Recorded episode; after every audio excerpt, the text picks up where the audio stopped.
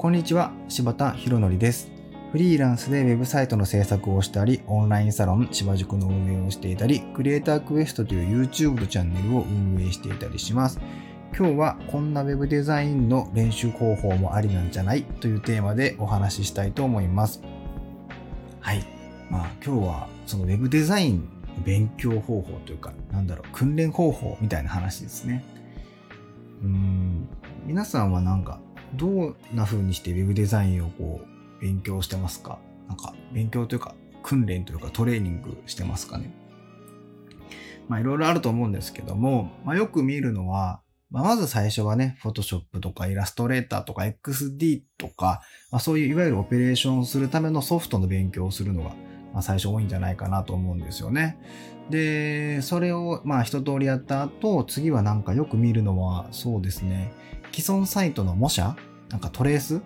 上からなぞっていって、なんか同じものを作っていくっていう練習とかもされている方結構いらっしゃると思いますし、なんかサイトのレビューみたいなことをされている方も多いんじゃないかなと思ったりするんですね。で、まあ僕個人的には、そのソフトの操作の部分と、そのデザインの練習っていうか訓練の部分っていうのは、ちょっと分けて考えた方がいいんじゃないかなと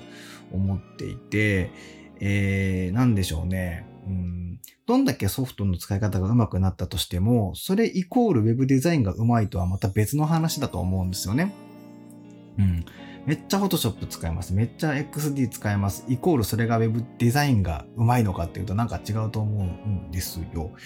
えー、というのも、なんていうかな。まあ、デザインって極端な話、紙とペンがあればできちゃったりするわけですね。で、なんかこれって、うん、音楽というと、なんかギターの練習とかそういうものに似ているのかなと思ったりするんですけど、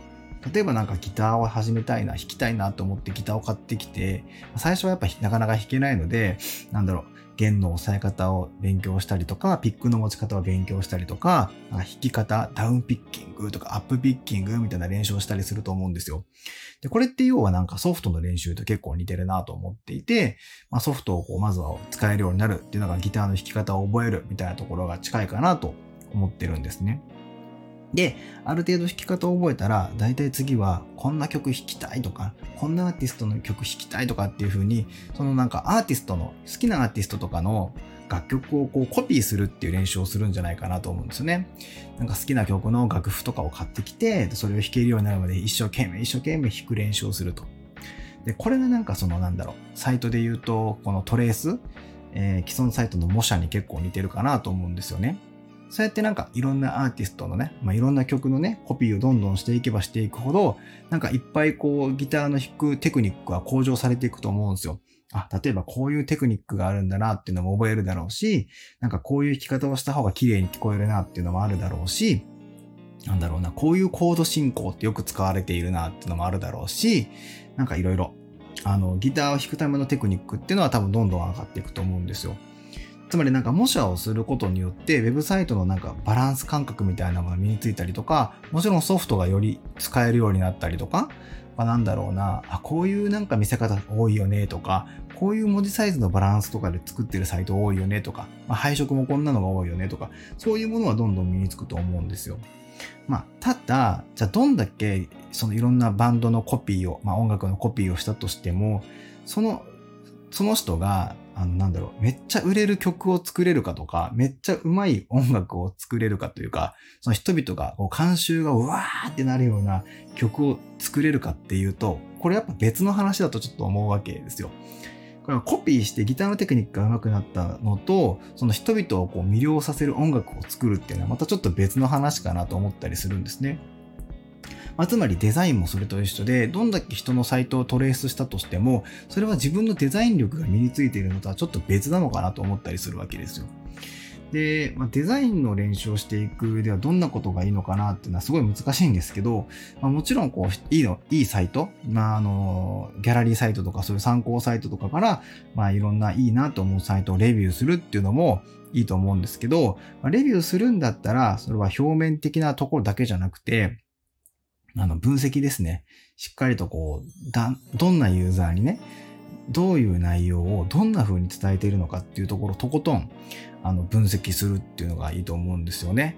あの、まあ本当に表面的な部分じゃなくて、あ、だからこういう見せ方してるのかって、あ、だからこういうコンテンツでこういう動線作られてるんだよねっていうのが、ちゃんとなんかわかるところぐらいまで分析すると、なんかすごくそのデザインが作られた過程みたいなものが見えてきて楽しくなると思うんですけど、まあ、そういうのも一つありだと思います。で、他にはっていうと、あの、ちょっと言い方が悪いかもしれないんですけど、うん、ちょっといけてないなっていうサイト とか、なんかもったいないなっていうサイトを探すのも一つかなと思うんですよね。あの、いけてないなとかもったいないなっていうのは何も見た目上汚いとかそういうことだけじゃなくて、わ、もうちょっとこれ使いやすくなったらいいのになとか、あの、こここういうボタンがあったらもっと使いやすかったのにとか、あ、ここにこんな内容書いてくれればもっと満足できたのにとか、あ、なんかリンク先めちゃくちゃやんとか、なんかそういう風に、あの、単なる見た目だけじゃなくて、機能的な部分も含めて、なんかちょっといけてないなっていうか、もったいないなっていうサイトを探すのも一ついいと思うんですよね。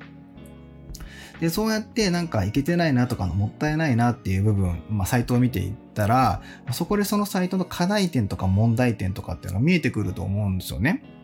で、その課題点とか問題点を、じゃあ自分だったらどうやって解決するかっていう、まあなんか勝手にリニューアルなんじゃないですけど、そのリニューアルのアイデアを出して、それを実際に形にする、まあデザインカンプとかを作っていくっていう練習をすると、そのなんか課題や問題に対しての改善策を作るっていう練習、トレーニングになるんじゃないのかなと思ったりします。まあ、もちろんこれはね、既存のサイトでやることになると思うので、このなんかどっかに公表するとかはなかなかできないと思いますけど、まあ、勝手にリニューアルしてることになるので、できないと思いますけど、まあ、自分の個人の練習としては、自主練としては、あの、すごくいい練習になるんじゃないのかなと個人的には思ってたりはします。で、えー、っと、できればね、それをコーディングまでしたら、まあ、コーディングの練習にもなりますしね。で、本当言うともっといいのは、それをこう多分どこが悪かったのか、どこがまずかったのかっていう改善案とか、その、まあ改善点とか問題点っていうのを、まずちゃんと言語化して、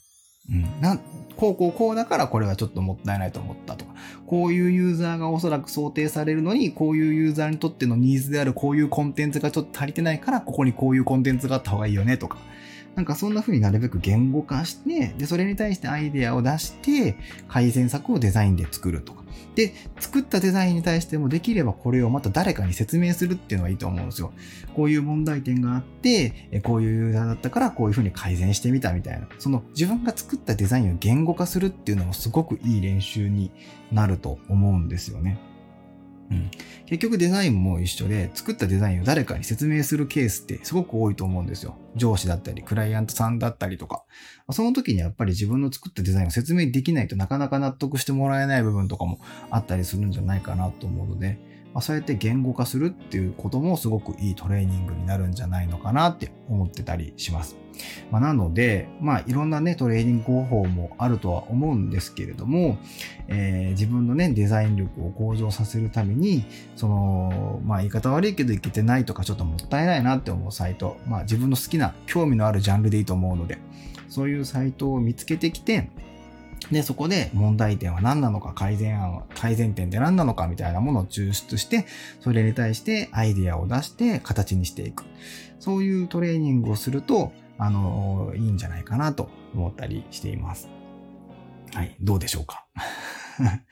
で、まあ、島塾の、まあ、オンラインサロンの島塾のとこでもですね、あの、こういうことをね、まあ、みんなでやろうということでですね、まあ、今なんか、まあ、いっぱいの人でやっぱレビューして、いっぱいの人でそういう案を出したらいろんな引き出しが増えるっていうのもあるんでね、まあ、そういうのはワイワイちょっとやりながら、まあ、いろんなトレーニングを芝塾の中でもね、こう試していこうと、えー、言ってたりします。はい。